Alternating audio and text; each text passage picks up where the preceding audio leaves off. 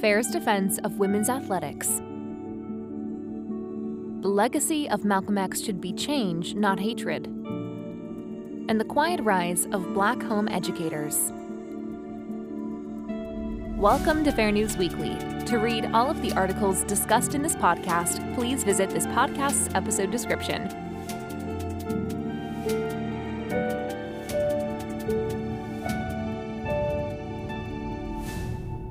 Dear friends of Fair, this week, Fair's legal team submitted a public comment regarding the Department of Education's proposed regulations on Title IX of the Education Amendments of 1972.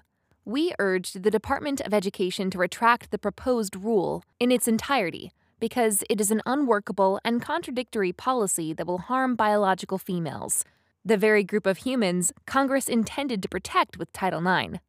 The proposed rule would retain the existing Title IX requirements that schools provide equal athletic opportunity for members of both sexes, while also adding a new requirement that implicitly contradicts this requirement, thereby making compliance with the proposed rule impossible. A competitive sports team that is open to both male and female members cannot effectively accommodate the abilities of members of both sexes, a key factor in establishing compliance with Title IX regulations. This is due to the fact that physical ability of males versus females on average is widely disparate in several measures. FAIR's managing director of legal advocacy, Leigh Ann O'Neill, spoke to the importance of existing Title IX protections in the field of athletics. Title IX protections have been critical in ensuring equal opportunities between men and women in school settings. We cannot let them be eroded. That's why FAIR filed its public comment on the new proposed athletics rule this week. This proposal does nothing to protect females. Instead, it makes it more difficult for schools to create equal opportunities for females in sports. Telling the truth is the way of life for courageous people. Peaceful change cannot happen without a commitment to the truth, which includes the reality of differences between the sexes. Read Fair's full comment with the link in the description below. Warmly, the team at the Foundation Against Intolerance and Racism. For Fair Substack, Angel Eduardo, the former editor of Fair Substack and current member of Fair's board of directors, wrote about the birthday of Malcolm X and asks us to rethink his popular legacy as the antagonist to MLK. Eduardo writes, it's impossible to overstate both the importance and the rarity of such a foundational and extremely public personal transformation. Given the climate we find ourselves in today, where admissions of mere error, let alone shifts in an entire worldview, are cynically interpreted, selfishly exploited, or flat out denied in favor of tribal alliance, financial gain, or personal pride. What Malcolm did and said in the last few months of his life almost beggar belief. Here was a man who had made it his life's work to preach and promote ideas he would later come to renounce and regret. And rather than double down out of fear or self preservation, he had the courage and strength of character to not just renounce those ideas, but to do so with the world watching closely. I can count on one hand the number of current public figures I would trust or expect to behave the same way. That alone should justify us thinking of Malcolm differently than we do. For Fair Substack, originally published in Lee Jussim's Unsafe Science Substack, Eddie Waldrep wrote about the psychology and declining public trust in institutions. Waldrep states these changes came as a result of the changing focus of APA and academia in general from traditional social justice movements to critical social justice. CSJ. Traditional social justice sought to end institutional oppression, discrimination based on immutable characteristics, focus on universal humanity of every individual, and for equality of opportunity for each to pursue their own self directed goals. These are indicative of aspirational goals found in Dr. Martin Luther King Jr.'s I Have a Dream speech. They are contemporary organizations promoting the same pro human ideals, such as FAIR, and many others. On the other hand, there is CSJ, that has skyrocketed into the public sphere in recent years and is much more pernicious. The boom of CSJ is not a mere phenomenon. It is the result of decades of planning referred to as the Long March Through the Institutions, a neo Marxist approach to establish the conditions for revolution. This built upon the work of Italian Marxist Antonio Gramsci, who developed the concept for cultural hegemony, cultural hegemony was posited as the explanation for why the grand Marxist revolution and utopia had failed to manifest itself.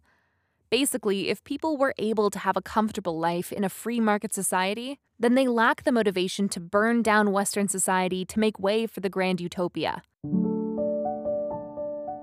For the Free Press, FAIR advisor Lisa Selin Davis wrote about the problems that follow when therapists take it upon themselves to infuse their therapy practices with social justice ideology.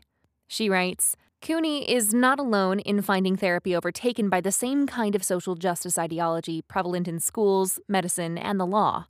I spoke with more than two dozen therapists and clients who painted a disturbing picture of what happens in the treatment room when therapists make the tenets of this ideology central to their work, instead of offering empowering approaches that help patients make better choices and take control of their lives. Some patients, like Cooney, have also found themselves fired for expressing unacceptable thoughts. I spoke to new therapists, some still in training, who describe a profession that teaches the ascribing of oppressor or victim categories to patients based on their innate characteristics instead of seeing them as individuals. Several sources said their applications to graduate schools required them to make a commitment to anti racism, some said they'd been penalized for asking the wrong questions in class, detailing how this ideological encroachment damages their own mental health. For the New York Times, FAIR advisor John McWhorter examined the claim on Philip Ewell's on music theory and making music more welcoming for everyone that the study of music theory is infected by racism. McWhorter writes, the assumption then is that the whiteness or maleness of any given proposition must automatically be a mere power play, rather than a reasoned aesthetic or logical conclusion. And that elicits a question we're not supposed to ask. What if, where classical music is concerned, white people, in all of their perfidies otherwise, got something right? And I mean so right that all those trained in the close study of music should be familiar with it black people got it right with the syncopation as default, with blues notes, and especially in Africa, with complex rhythm. All of these elements deeply season our modern musical experience, but Beethoven's Seventh is just, in Ewell's telling, white stuff? In a blog post, Ewell dismissed the composer as merely above average and fetishized by the white establishment. For Spiked, Ben Appel wrote about how transgender activists are contributing to a new form of modern day homophobia. He says, In 2011, when I was 28, I fell in love with a man. The following year, I joined the fight for marriage equality. After we won that campaign, I knew I wanted to become a gay activist. I wanted to help create a world in which feminine boys and butch girls could exist peacefully in society a world in which gender nonconforming people were accepted as natural variations of their own sex. Minorities, sure, but real and valid nonetheless. Soon, I learned about non binary identities, and that some people, many people, were literally arguing that sex, not gender, was a social construct. I met people who evangelized a denomination of transgenderism that I'd never heard of, one that included people who had never been gender dysphoric and who had no desire to medically transition. I met straight people whose trans non binary identities seemed to be defined by their haircuts, outfits, and inchoate politics. I met straight women with Grindr accounts and listened to them complain about the transphobic gay men who didn't want to have sex with women. All around me, it seemed straight people were spontaneously identifying into my community and then policing our behaviors and customs.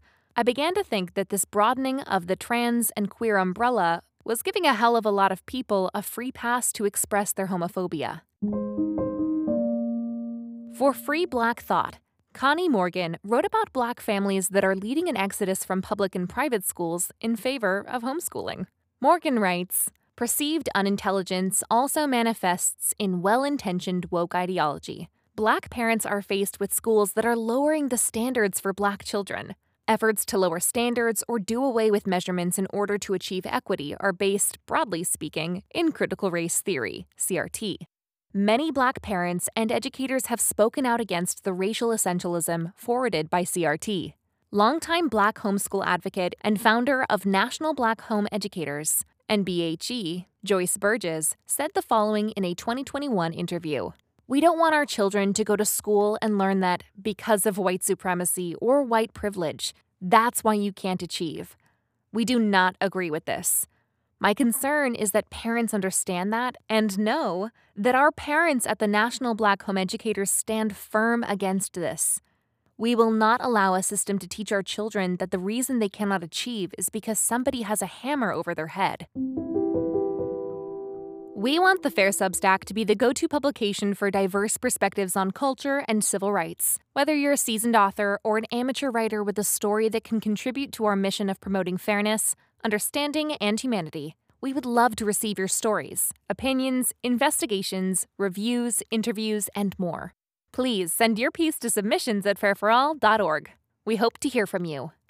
Finally, if you liked this podcast, subscribe, share it with a friend, and leave us a rating and review. Make sure to check out our newsletter and weekly roundup to read more into any of this week's stories, or visit the episode description. Donations are always welcome at fairforall.org/donate.